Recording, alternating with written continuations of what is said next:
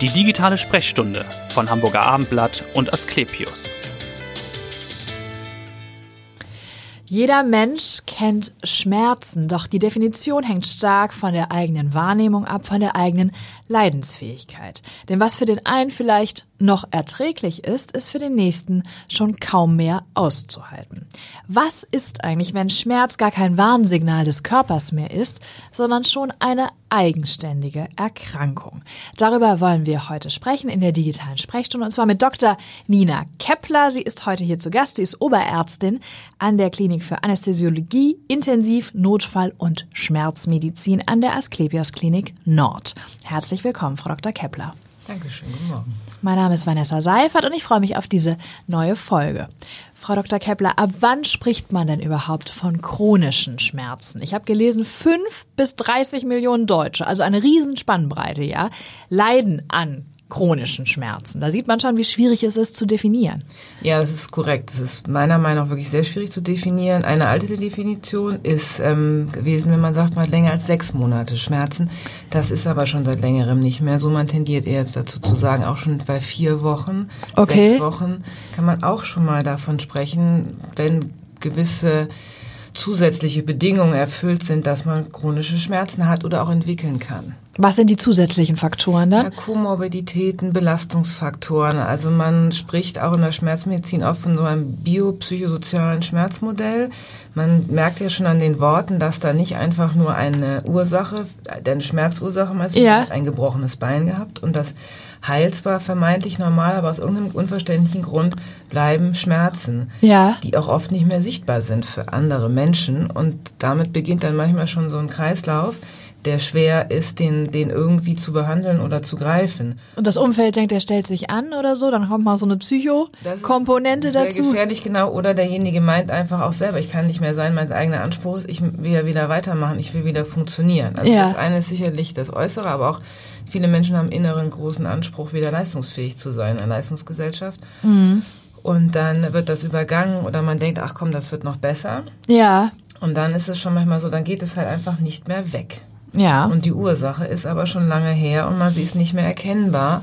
Und dann ist schon der Übergang von akutem Schmerzen, Warnsignal mit chronischen Schmerzen gegeben. Ja. Das heißt, welche Patienten sehen Sie konkret? Was haben die Menschen für Schmerzen? Sind das Rückenschmerzen? Ist das Migräne, die immer wieder kommt? An was leiden die Patienten? Meine spontane Antwort, wir sehen fast alles. Wir haben eine große Klinik im Heidberg, wir haben eine stationäre Schmerztherapie, wo wir immer fünf Patienten betreuen für 14 Tage. Wir haben eine tagesklinische, also teilstationäre Schmerztherapie, da sind die Patienten unter der Woche von 8 bis 16 bis 17 Uhr werden da betreut. Und Ja. dann haben wir zwei Gruppen A8 Patienten über vier Wochen. Okay. Mhm. Also wir haben eine große Bandbreite an Patienten, die wir sehen, auch allen Alters, von allem, was erwachsen gilt, Ja. bis eben ins hohe Alter. Die sind dann eher stationär und ähm, dadurch sehen wir auch eigentlich alle, zumindest im ersten Gespräch, kann man sagen, fast alle Schmerzen, die man sich vorstellen kann. Rückenschmerzen, Kopfschmerzen, Schmerzen nach Operationen am jeglichen äh, Körperteilen, Bauchschmerzen, auch Menschen, die Schmerzen haben aus psychischen Gründen, was man vorher, was sie vorher vielleicht nicht wissen. Wir sehen die Patienten für jede Behandlung bei uns immer vorab in einem Vorgespräch, sowohl im ärztlichen Vorgespräch als auch einem psychologischen Vorgespräch. Denn unsere Schmerztherapie ist ein multimodaler Ansatz, also interdisziplinär. Voraussetzungen sind immer Psychologen dabei, Ja. psychologische Psychotherapeuten. Wir sind Neurologen, Anästhesisten im festen Team, eine Neurochirurgin mit dabei und haben Zugriff, da wir in einem Maximalversorger sind, auf eigentlich alle Expertisen unserer Fachrichtung in unserer Ja. Klinik. Okay, das heißt, Sie sehen alles. Gibt es trotzdem eine Häufung, wo Sie sagen, das ist so ein typischer Fall? Also gibt es mehr Rückenschmerzen als Kopfschmerzen oder äh, Also ich finde, Rückenschmerzen sind sehr präsent in der Bevölkerung. Und Ja. Andersrum glaube ich, daher sind Kopfschmerzen eher unterschätzt. Mhm. Rückenschmerzen sind anerkannter, Kopfschmerzen fallen noch so ein bisschen hinten runter. ja, Also aktuell würde man sagen, man nimmt mehr die Kopfschmerzen, glaube ich, wahr. ja, Ich finde aber auch viele Menschen haben Ko äh, Kopf, äh, Rückenschmerzen wahr. Das meine ich natürlich. Man nimmt Ja. Rückenschmerzen wahr. Ich mehr, nehme jetzt mehr wahr, dass die Menschen Kopfschmerzen haben. okay, Also das ist so gleich. ja, Fast, würde ich sagen. Und dann finde ich noch, haben ganz viele Menschen eigentlich irgendwann schon Gan- Ganzkörperschmerzen aufgrund von ihrem langen, also Ja, Sie sagen ja schon, Sie leiden wahrscheinlich schon auch eine ganze Weile, kann ich mir vorstellen. Man würde ja erstmal sagen, man therapiert das selbst. Man nimmt irgendwelche Schmerzmittel und das geht schon wieder weg und das wird besser und dann geht man vielleicht mal irgendwann zum Hausarzt und vielleicht geht man zum Physiotherapeuten mit den Rückenschmerzen. Aber wann landen die Leute dann tatsächlich bei Ihnen? Also wie lange ist der Leidensweg bis dahin schon? Oh, wir haben da auch bis zu zehn Jahre, dass die ihren Leidensweg schon haben. Von, Mhm. Die hatten einen Unfall letztes Jahr und haben dann ein Schmerzsyndrom direkt nach einer Unterarmfraktur entwickelt. Da hat dann der Patient sozusagen schnell geschaltet, der Orthopäde schnell geschaltet. Ja. Und wir haben Menschen, die haben schon über zehn Jahre Schmerzen. Auch mit langjähriger Medikamenteneinnahme. Und die ringen sich dann irgendwann durch oder bekommen den Hinweis, geh doch mal dahin. bekommen auf den Hinweis oder Ja. der ähm, Hausarzt sagt dann auch, nee, jetzt, wir müssen jetzt irgendwie noch mal gucken, jetzt gehen Sie mal bitte und machen, gehen in eine Schmerzklinik. Ja. Manche waren auch schon in mehreren Schmerzkliniken. Was ist überhaupt die Voraussetzung, um bei Ihnen aufgenommen zu werden, in die teilstationäre oder dann auch stationäre Gruppe?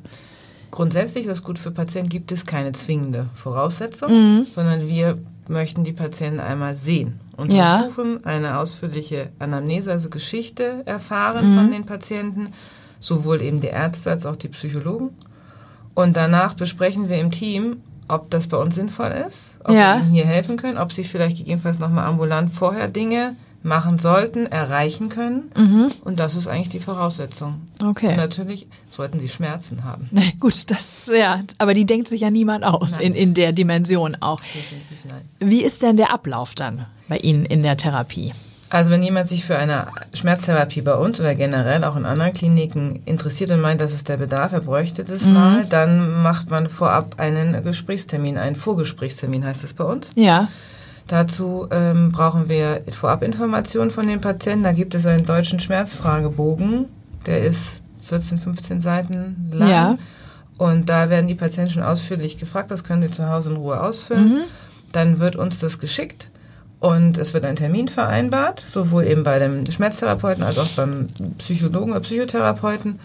Und anhand des Bogens und anhand unserer einfach unserer Interesse, unserer Erfahrung fragen wir das ab und machen eine körperliche Untersuchung mit dazu. Ja. Das ist das. Und dann besprechen wir das eben im Team, was wir meinen, was der Patient, was ihm gut tut. Ja. Dann wird der Patient informiert, ob er denn zu uns in die teilstationäre oder gegebenenfalls stationäre Schmerztherapie kommen möchte. Okay, und die Therapie ist dann logischerweise recht individuell. Also wenn ich dann aufgenommen bin, dann wird entsprechend natürlich die Symptomatik behandelt, weiß ich nicht, mit Physiotherapie oder was wird Physiotherapie gemacht. Ist immer mit dabei. Wir haben feste Programme, 14-tägiges Programm für die stationäre Schmerztherapie und vierwöchiges für die Tagesklinik. Da sind immer Physiotherapeuten, Psychologen und Ärzte mit drin. Ja. In der Tagesklinik haben die Patienten tägliche Physiotherapiegruppe und auch Gruppen, entweder Patientenvorträge, Medikamenten von den Psychologen, psychotherapeutische Edukation, also was passiert eigentlich mit mir mit Schmerzen, was spielt da rein, Traumreisen, Entspannungsverfahren, wir machen Pflege mit. Die Pflege sind bei uns sogenannte Pain Nurses, also Pflegekräfte, die ausgebildet sind für auch chronische Schmerzen, Ja. die machen dann Entspannungsverfahren. Es gibt auch Aromatherapie, Klangschalen, da gibt es eine ganze Menge, womit man Menschen helfen kann, sich davon einfach für etwas zu mal zu lösen zu können, um anders einen Blickwinkel drauf zu entwickeln auf den Schmerz, eventuell auch sich mal zu entspannen. Also vom. Schmerz zu lösen, aber auch von den Medikamenten, die man vielleicht seit Jahren einwirft. Genau. Das ist dann so unser Job. Ja. Auch. Ansetzen, aber auch viel absetzen. Ja. Viel langjährige Opiateinnahmen, wo wir oft sagen, ich glaube, sie brauchen das einfach nicht mehr und wir helfen ihnen mal, sich das selbst zuzutrauen. Führt ja auch eine gewisse Abhängigkeit, ne, wenn man das über Jahre. Ja, das ist immer so ein Stigma, da haben viele Angst vor. Das finde ich nicht so das Schwierige. Da können wir ihnen, wir, ne- wir können da helfen. Direkt mit uns zusammen kann man sehr, ich finde einfach, da wir ja da sind, Ja. das in einem geschützten Rahmen bei uns ist, die Medikamente ne wegnehmen. Und Ja. Mit den, also der Patient macht das immer mit unserer Hilfe, so sehe ich das. Genau. Mhm. Und er kann, er oder sie kann dann mit uns zusammen da gezielt, geplant drauf verzichten und das wegnehmen, absetzen. Und viele langjährige Opiateinnahmen gehen ohne Opiate nach Hause oder wissen eben ganz genau, aha, die gewisse Menge, ich weiß, was mir das hilft. Ja. Dafür nehme ich das, ist das auch in Ordnung. Das ist keine Abhängigkeit in dem Sinne, sondern das ist einfach, was bringt mir das und ich weiß, warum ich das tue und ich Ja. weiß, was ich damit habe. Also eine bewusste Einnahme genau, und nicht. andere Medikamente eben auch. Und am 6.6., glaube ich, kann man sich das bei Ihnen auch mal anschauen, weil man jetzt denkt, äh, ich leide seit Jahren oder jemand aus der Familie äh, ist vielleicht betroffen und für den könnte das etwas sein. Genau. Am 6.6. ist ein bundesweiter Aktionstag gegen den Schmerz und in dem Rahmen nehmen wir daran auch teil. Und da war unsere Idee einfach mal, den Nachmittag die Möglichkeit zu haben, an unserer Tagesklinik das mal anzugucken uns kennenzulernen Ja. und das zu sehen, was ist das eigentlich. Es sind dann eben Ärzteexperten vor Ort, es sind Physiotherapeuten vor Ort, es sind Psychologen vor Ort. Wir planen, dass Patienten da auch mal Physiotherapieeinheiten so ein bisschen machen können. Es soll mal eine, eine Klangschalltherapie, gibt es eine Sitzung, ähm, es soll Biofeedback angeboten werden von den Psychologen. Ja, und wir als Ärzte sind sozusagen da für Fragen, Anfragen, die äh, unsere Damen, die das organisieren, die sozusagen die Termine vereinbaren, sind da, stellen kurz vor, wie man sie erreichen kann, wie die Voraussetzungen sind. Solche Sachen, damit man sich einfach mal angucken kann. Ist das was für mich? Kann ich da was von, also Ja. mir das? Genau. Das ist so, das ist Sie haben das ja schon hervorragend erklärt, aber da kann man es dann nochmal erleben und auch sehen. Das ist also natürlich noch nochmal die Frage stellen. stellen. Ja. Das ist auch ein Teil unserer Therapie. Ja. Viele Fragen kommen oft und das ist bei uns kein Problem. Auch Mhm. das gehört dazu, es immer wieder zu fragen, damit ich einfach nachher weiß, warum ich das mache. Ja. Oder nicht mehr mache und was anderes mache. Wenn man denn dann entlassen wird, wie ist dann sozusagen die Erfolgsbilanz? Also wie geht es dann weiter? Gibt es so eine Form von Nachsorge? Also, ich finde die Erfolgsbilanz für uns immer, wir haben viele Patienten, die wirklich hochmotiviert da wieder rausgehen, Ja. weil sie einfach ganz oft anders wieder über sich denken, klarer denken können, wieder Ziele haben, wieder mehr das Gefühl haben, ich hab, kann mein Leben im Griff, ich kann Dinge tun, die ich vorher nicht tun konnte, Ja. oder weiß, wie ich das erreichen kann. Wir haben in der, in der Regel, sagen wir, es gibt so Aufgaben, Physiotherapie weitermachen, natürlich von ärztlicher Sicht Medikamente weiternehmen, das ist ja immer unser Job so ein bisschen manchmal auch psychologische Betreuung sich suchen oder dann eben ich in der Jobveränderung oder solche Sachen. In der Regel ist der Hausarzt derjenige, der dann erstmal weiter betreut. Wir versuchen in unseren Briefen das klar zu formulieren, wie die, wie die Medikamente weiterverordnet Ja. werden. Viele haben einen Schmerztherapeuten ambulant. Das ist auch dann immer gut, der führt das Ganze dann weiter. Aber auch einige brauchen den Schmerztherapeuten danach im Mhm. Ja. Endeffekt nicht mehr. Das kann man mit Hausarzt und auch einfach eigenen Ver- Verständnis von ähm, Training, Verhaltensweisen und sowas Genau. weitermachen. Dass man eine Art To-Do-Liste mitbekommt nach der Entlassung und auch weiß, Genau, oder man sucht sich eben äh, Gruppen, Sportgruppen, die das Ja. machen, genauso wie man sich nach einem Herzinfarkt eine Herzsportgruppe sucht. Herzsportgruppe sucht. Gibt es für Rheumapatienten die Rheumaliga, da gehen Fibromyalgie-Patienten rein, die können da auch mit Mhm. teilnehmen. Dann gibt es äh, Selbsthilfegruppen, da ist übrigens auch einer, wird dann da sein am 6.6. Ja. Selbsthilfegruppen, die haben andere Kontakte, andere Möglichkeiten. Ältere Menschen kriegen dann eher mehr wieder Kontakte über ja, die Station und ver, also vernetzen sich irgendwie dann und so, da entstehen ganz viele Möglichkeiten. ja. Nochmal eine Frage, Sie sagen ja, viele haben schon einen sehr langen Leidensweg hinter sich. Was kann man denn vielleicht tun, präventiv tun, damit es gar nicht so weit kommt und die Schmerzen gar nicht erst chronisch werden oder man über Jahre äh, von Pontius zu Pilatus rennt und selbst äh, Schmerzmittel einwirft? Ja, das ist so eine sehr breit gefächerte Frage. Da haben wir gerade auch an einer Studie teilgenommen, die auch von der Deutschen Schmerzgesellschaft, das ist Pain 2.0, die genau das eben guckt. Prävention von chronischen Schmerzen, also berufsbegleitende Therapiemöglichkeiten zum Beispiel. Unsere Gesellschaft ist ja sehr darauf aus, viel Sport zu machen, viel Achtsamkeit und da ist im Endeffekt schon ein bisschen so der Kern der Sache. Ich glaube, was der Einzelne dann tun kann, ist eventuell dann einfach mal nachfragen und mal dann doch einfach mal sagen, okay, ich, ich setze den Schritt einmal und gehe vielleicht mal zum Schmerztherapeuten zu einem so einem Gespräch, Ja, um das mal auseinander zu dividieren für mich. Ist das was notwendig? kann ich tun? Äh, Was genau. kann ich tun? Soll ich das tun? Mache ich das nicht? Vielleicht mache ich auch zu viel Physiotherapie in die eine Richtung oder nicht.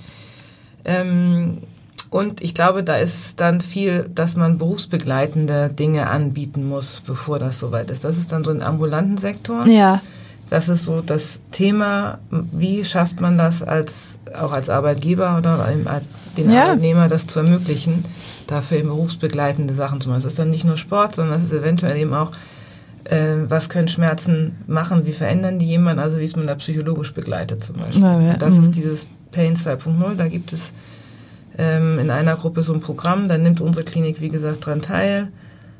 Das ist auch eine deutschlandweite Studie. Und da ist es eben berufsbegleitend einmal die Woche, drei Stunden nachmittags. Okay. Und da gibt es eben von Anatomie, Physiotherapie, Psychologie, Medikamentenkunde. Da ist sozusagen Mhm. Das ganze wir, Portfolio. Genau, das, was wir teilstationär und stationär Mhm. machen, ist da ein ambulantes Programm. Was es aber bisher so nicht standardisiert gibt. Genau. Also es ist noch eine Marktlücke gewissermaßen, Genau. die vielen helfen könnte. Zu Ihnen zum Schluss vielleicht nochmal, warum sind Sie Ärztin geworden?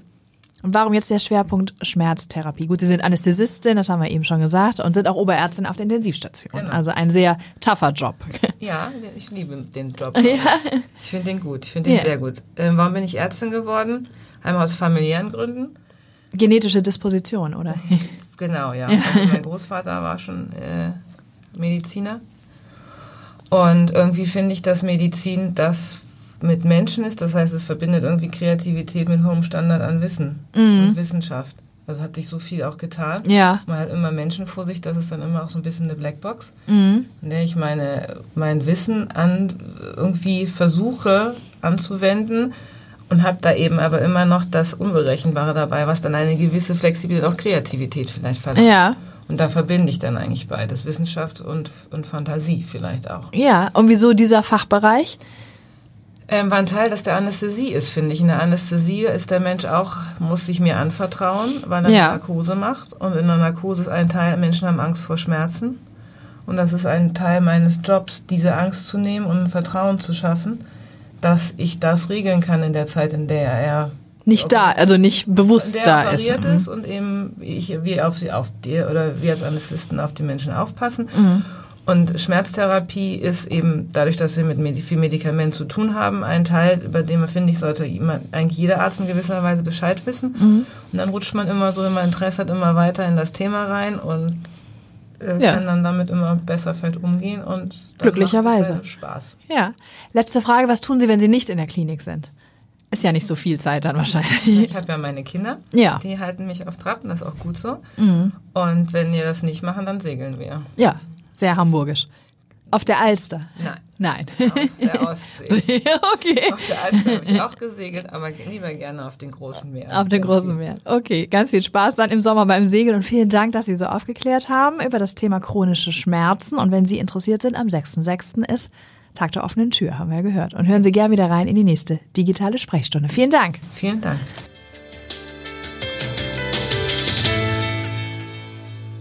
Weitere Podcasts vom Hamburger Abendblatt finden Sie auf abendblatt.de slash podcast.